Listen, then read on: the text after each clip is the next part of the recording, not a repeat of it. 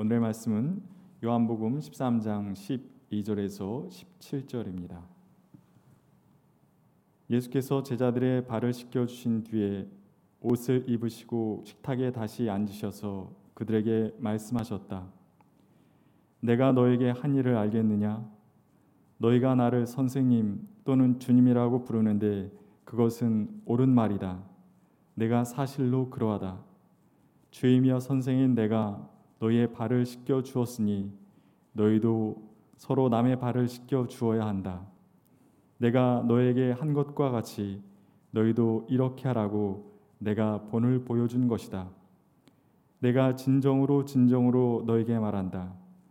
종이 주인보다 높지 않으며 보냄을 받은 사람이 보낸 사람보다 높지 않다. 너희가 이것을 알고 그대로 하면 복이 있다. 이는 하나님의 말씀입니다.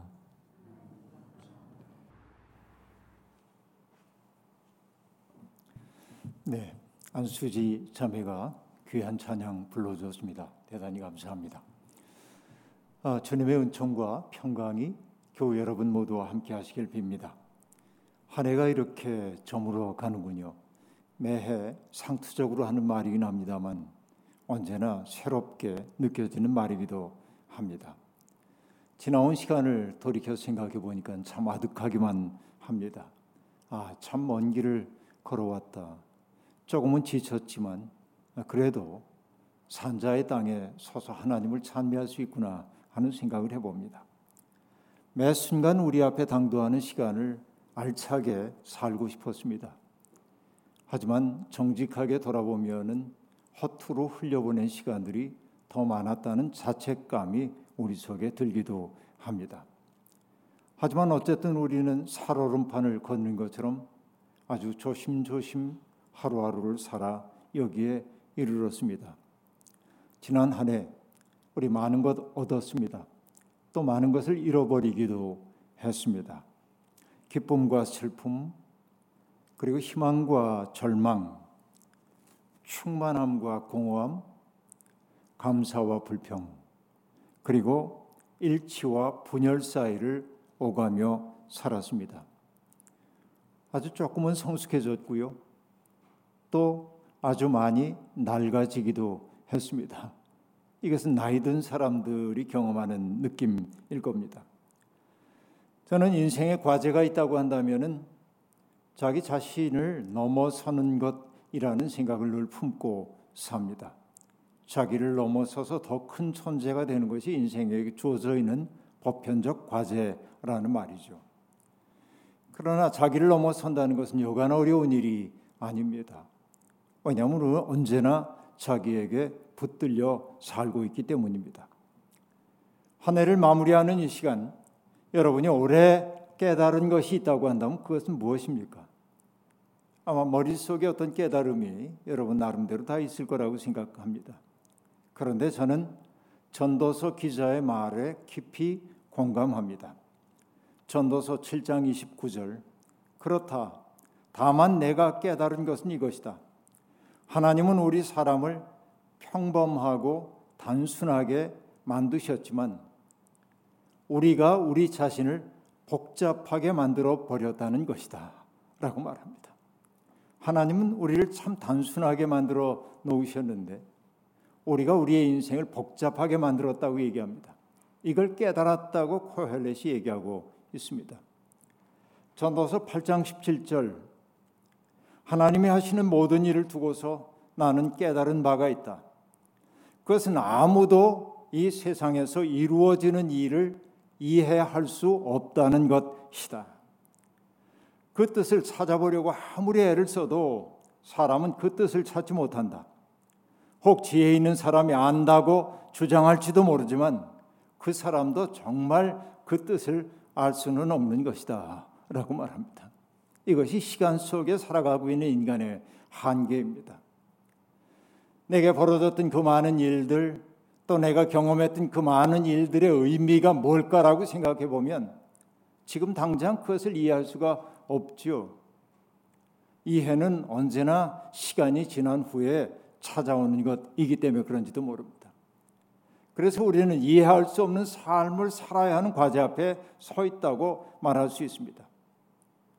하나님이 하시는 일 다 이해할 수 없고 나의 삶 속에 벌어졌던 그 많은 일들이 왜 내게 벌어졌는지 다 이해할 수 없지만 그럼에도 불구하고 한 가지 분명한 것 있죠. 그것은 삶이 계속되어야 한다는 것입니다. 모호함과 불확실함을 우리의 삶의 한 부분으로 받아들이고 살아야만 합니다. 오늘 우리 추위 가운데 안수지 성도가 불러주었던 선한 능력으로는 독일의 순교자인 디트리히 본회퍼 목사님이 1944년 세상을 떠나기 전 그때 가족들을 생각하며 썼던 7년으로 되어 있는 시의 어떤 부분들입니다. 본래 디트리히 본회퍼가 썼던 그 시를 읽자면 가슴이 뜨거워지는 부분이 많이 있는데 그 두 번째 연에서 디트리히 본회퍼는 이렇게 노래하고 있습니다. 묵은 해가 우리의 마음을 괴롭히고 괴로운 날들의 무거운 짐이 우리를 누리려 하니 오 주님 우리의 놀란 영혼에 우리를 위해 행하신 구원을 베푸소서라고 말합니다. 감옥에 갇혀있는 본회퍼도 하나님의 사람이라고는 하지만은 마음을 짓누르고 있는 영혼의 무게가 견디기 어려웠던 것으로 보입니다.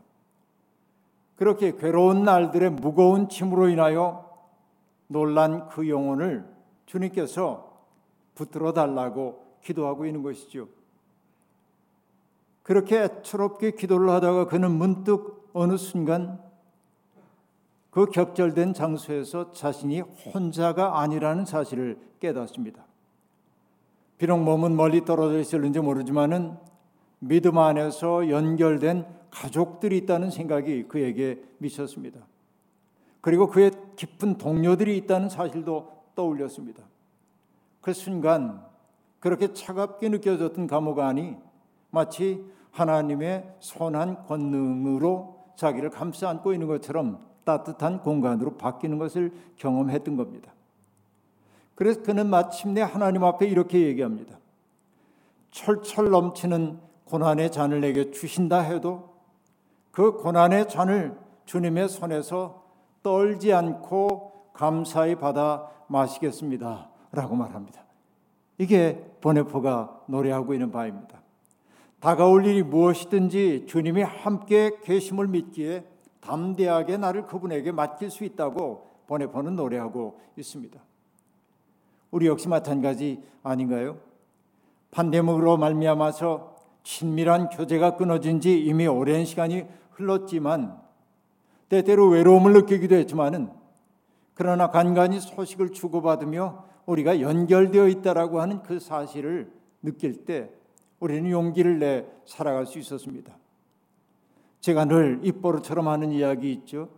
별과 별 사이의 거리는 넓지만 멀지만 그래서 만나기 어렵지만은 그 어두운 밤하늘 배경으로 그 별들이 저마다의 자리를 차지하고 있을 때 우리는 그 아름다운 성좌를 바라보며 꿈을 꾼다고 얘기하곤 하는데 우리는 비록 만날 수는 없을지라도 저만치의 별빛처럼 반짝이는 나의 신앙의 동료가 있다는 생각을 하면서 이 어두운 시대를 살아갈 힘을 가졌던 것이죠. 그렇습니다. 그것이 우리를 지탱해주는 기억의 힘이었습니다.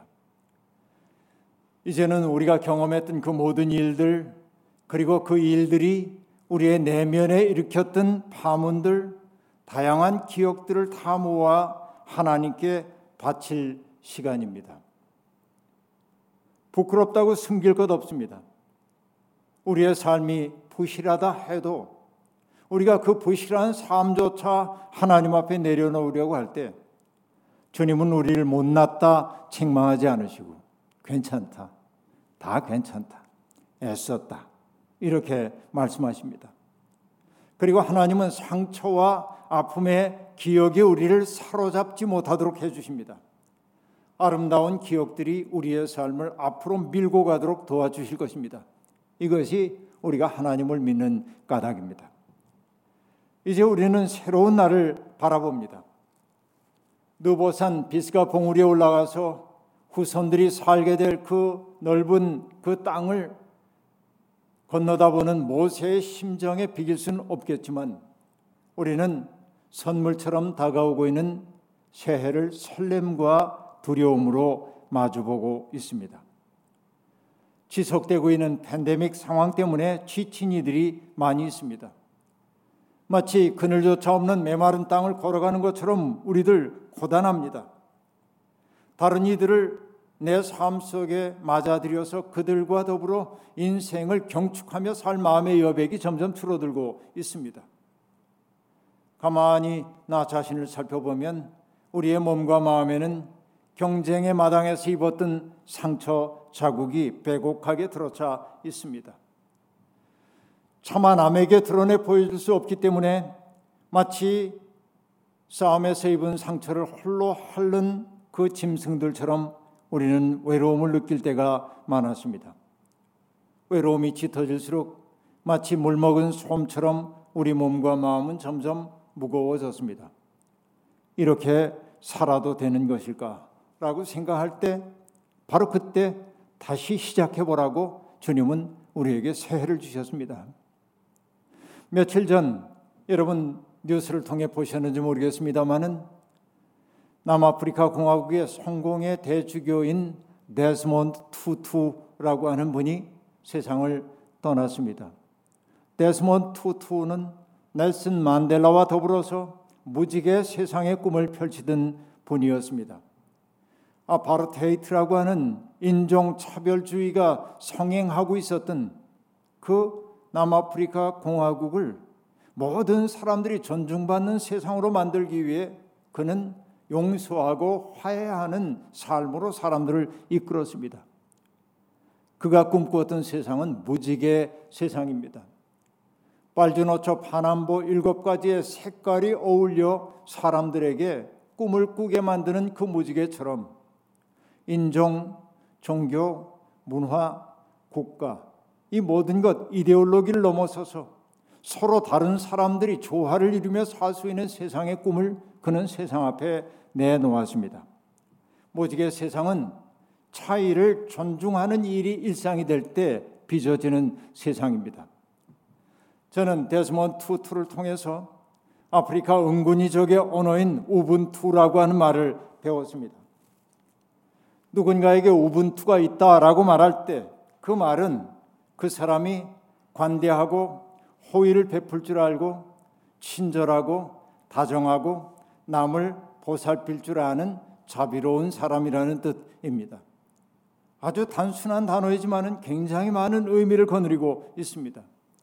저 사람이 우분투가 있다라고 말할 때 그는 자기가 가진 것을 독점하지 않고 다른 이와 더불어 나눌 줄 아는 사람이다라는 의미도 그 속에 내포되어 있습니다.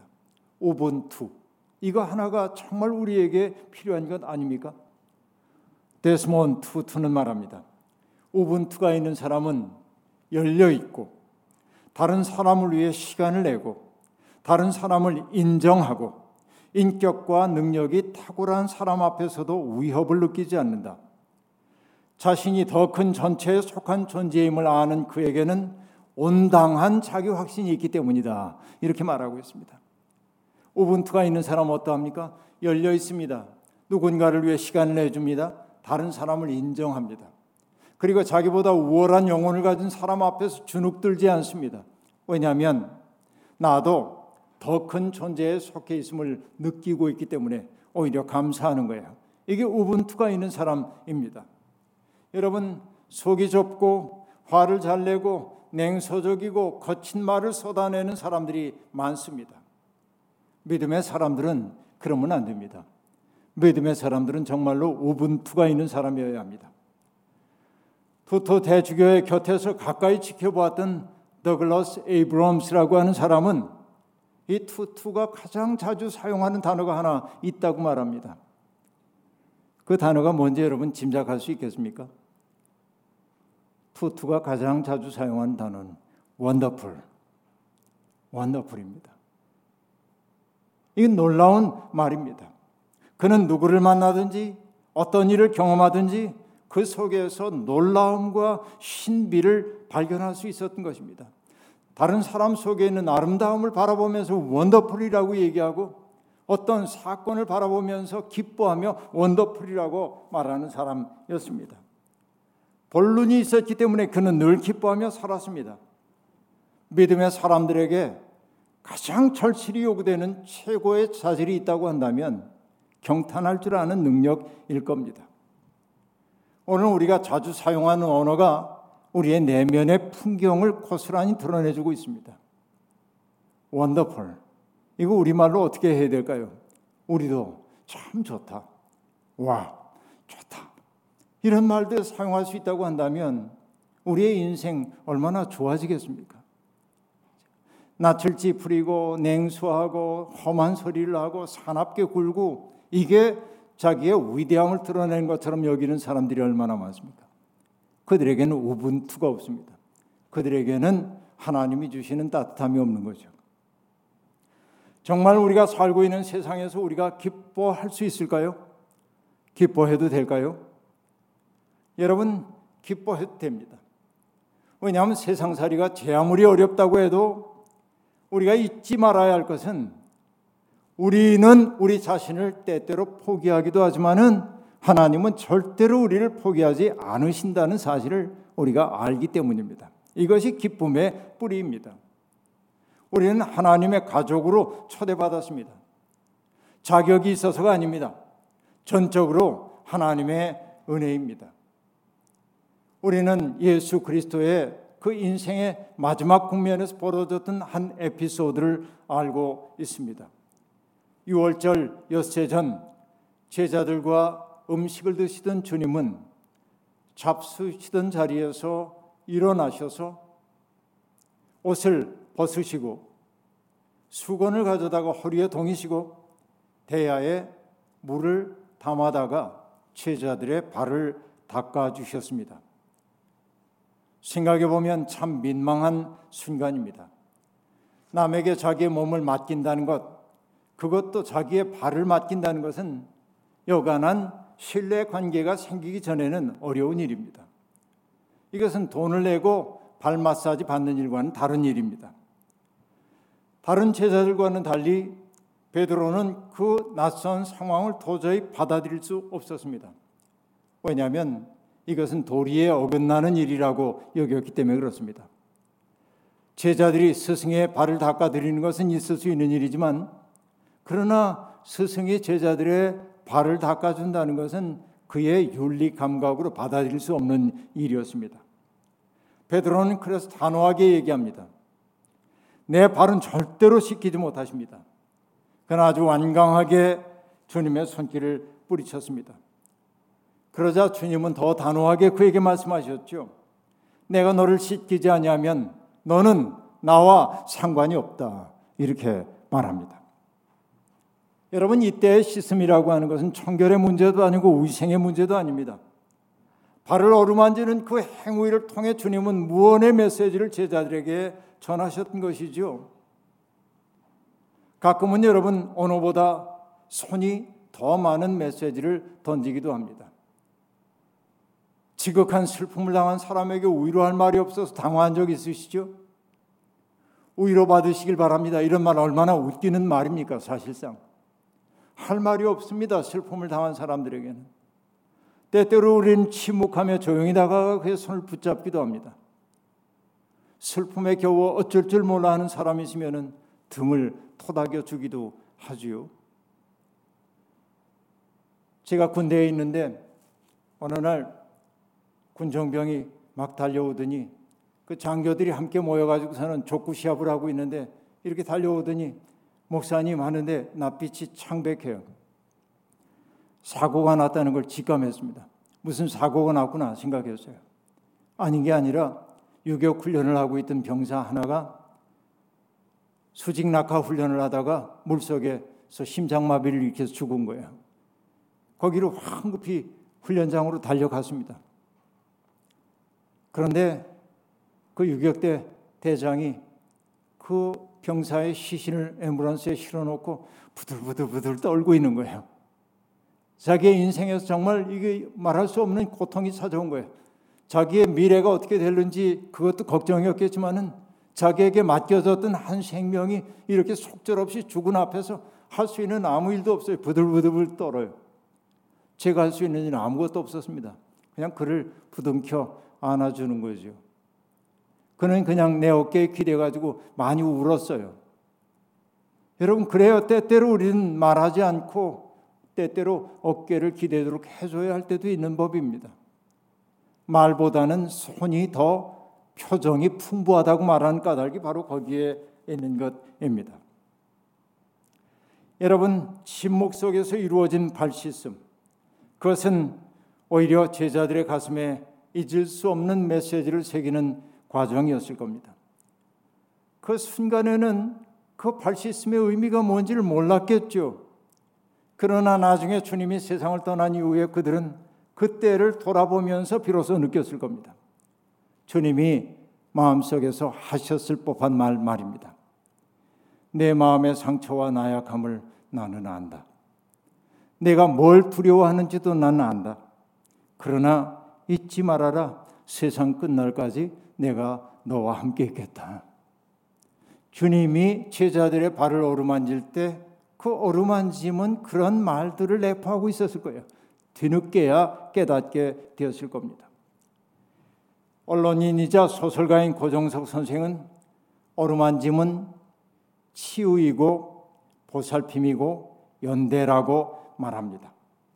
여러분, 주님은 병든 사람들을 바라보면은 만날 때마다 말씀으로 그들의 병을 고쳐주셨죠. 귀신 들린 사람도 말씀으로 고쳐주셨죠. 그러나 여러분, 주님이 손을 댄 사람이 있었어요. 누구일까요? 나병 환자입니다. 나병 환자의 몸에는 손을 대면서 그들을 고쳐주셨습니다. 사람들이 모두 꺼림칙하게 여겨 스스로도 불결하다고 생각하는 그 사람에게 주님이 굳이 손을 대신 까닭은 나는 그대를 더러운 오물로 여기지 않습니다. 그대도 존귀한 하나님의 아들, 딸입니다. 라고 하는 메시지를 전하고 있는 것이죠. 바로 이것이 터치하는 일의 신비인 것입니다. 그 접촉이 그들을 일으켜 세우는 거예요. 주님의 발씻음은 바로 그런 의미가 있었던 것입니다. 주님이 우리의 발을 닦아주셨습니다. 우리의 온갖 부끄러움과 더러운 것들을 다 닦아주십니다. 우리의 발을 주님께 맡길 수 있을 때 주님과 우리 사이의 관계가 시작됩니다. 우리의 과거는 믿음을 통하여 정화되었습니다. 이제 더 이상 부끄러운 기억이나 슬픈 기억에 사로잡혀 있을 필요가 없습니다. 이제 앞으로 나아가야 할 때입니다. 주님은 새로운 시간으로 들어가는 우리의 손에 노잣돈을 쥐어주고 계십니다. 그 노잣돈이 무엇입니까? 주이며 선생은 내가 너희의 발을 씻겨 주었으니 너희도 서로 남의 발을 씻겨 주어야 한다라는 말씀입니다. 씻음을 받은 자라야 남의 발을 씻어줄 수 있습니다. 발을 닦아준다고 하는 것은 감싸주는 것이고 북돋아 주는 것입니다. 자기의 목소리를 갖지 못한 사람의 목소리가 되어주는 일입니다.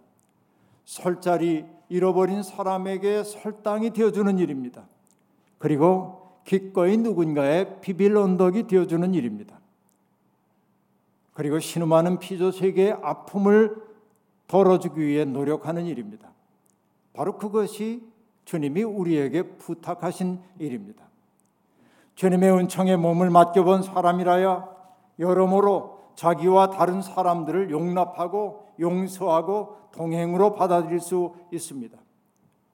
주님은 바로 이 아름다운 당신의 사역에 우리를 초대하고 계십니다. 사람들 사이에 놓여있는 장벽들을 허물어 서로 소통하는 세상을 만들자고 말씀하고 있습니다. 앞서 데스몬드 투투 대주교가 자주 사용하는 단어가 원더풀이라고 말씀드렸죠. 여러분, 다른 사람들 속에서 추한 것, 더러운 것을 찾아내고 폭로함으로 망신을 주는 사람들은 결코 원더풀이라고 말할 줄 모릅니다. 오히려 다른 사람들 속에 감추어져 있으나 그러나 내 눈으로 똑똑히 보고 있는 아름다움을 바라보고 호명해 내야 합니다. 주님은 갈릴리 오브 시몬 속에서 반석과도 같은 것을 보셨고 그래서 그에게 게바 곧 바위라고 하는 별칭을 주셨습니다. 그 호명 행위 덕분에 베드로는 베드로가 될 수 있었던 것입니다. 어린 시절 창밖에서 아무개야 놀자라고 하는 친구의 목소리가 들리면 우리가 지체 없이 달려나갔던 것처럼 누군가가 내 속에서 호명하는 모습으로 우리는 누구 앞에 나서도록 되어 있습니다. 그러니 여러분, 내가 호명하는 그것이 그의 모습임을 잊지 말아야 할 것입니다. 나와 마주 서 있는 사람 속에서 아름다운 것을 호명하는 사람들이 되어야 합니다. 이것이 이웃사랑입니다. 여러분, 저는 늘 생각해 봅니다.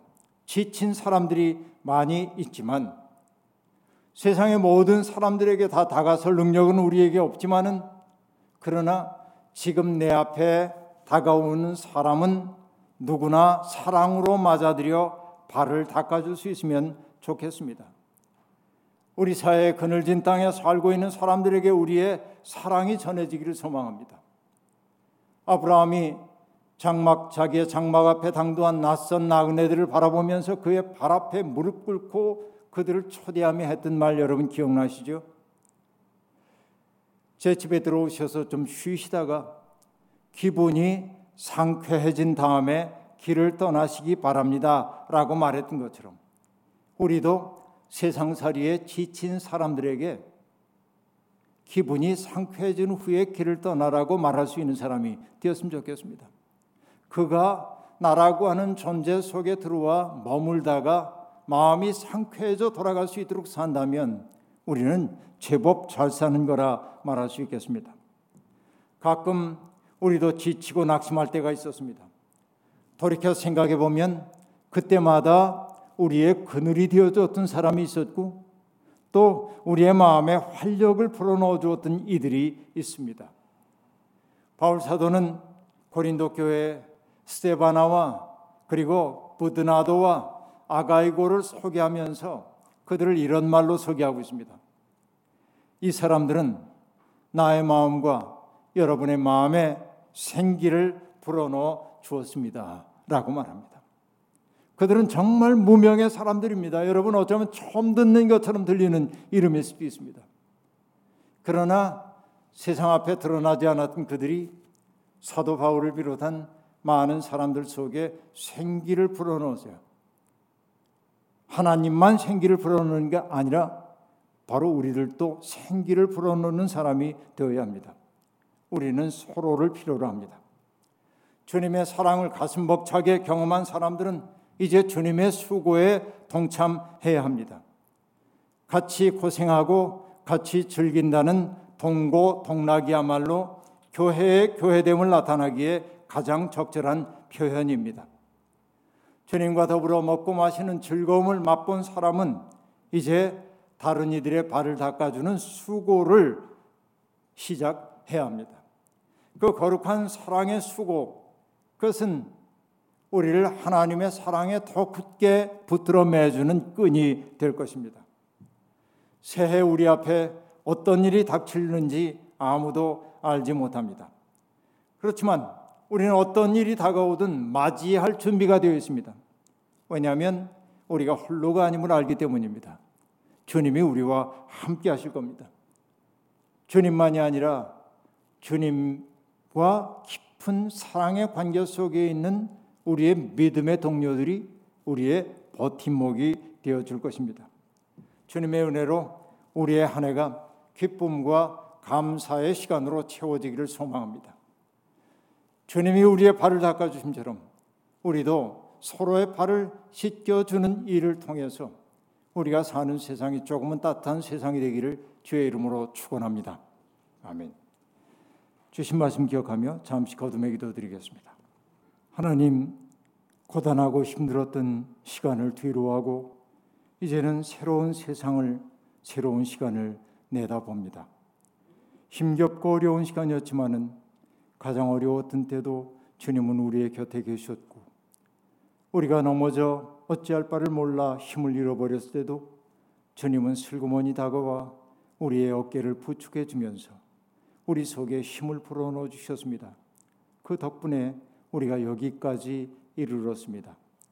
하나님, 지난 날에도 우리와 동행하셨기에 앞으로도 우리와 동행하실 뿐만 아니라 우리의 삶을 인도해 주실 것을 믿기에 우리는 환하게 열린 미래를 향해 삶을 살아가겠습니다. 주님, 우리와 동행해 주시고 우리를 통하여 이 땅에 주님의 꿈을 이루어 주시옵소서. 예수님의 이름으로 기도하옵나이다. 아멘.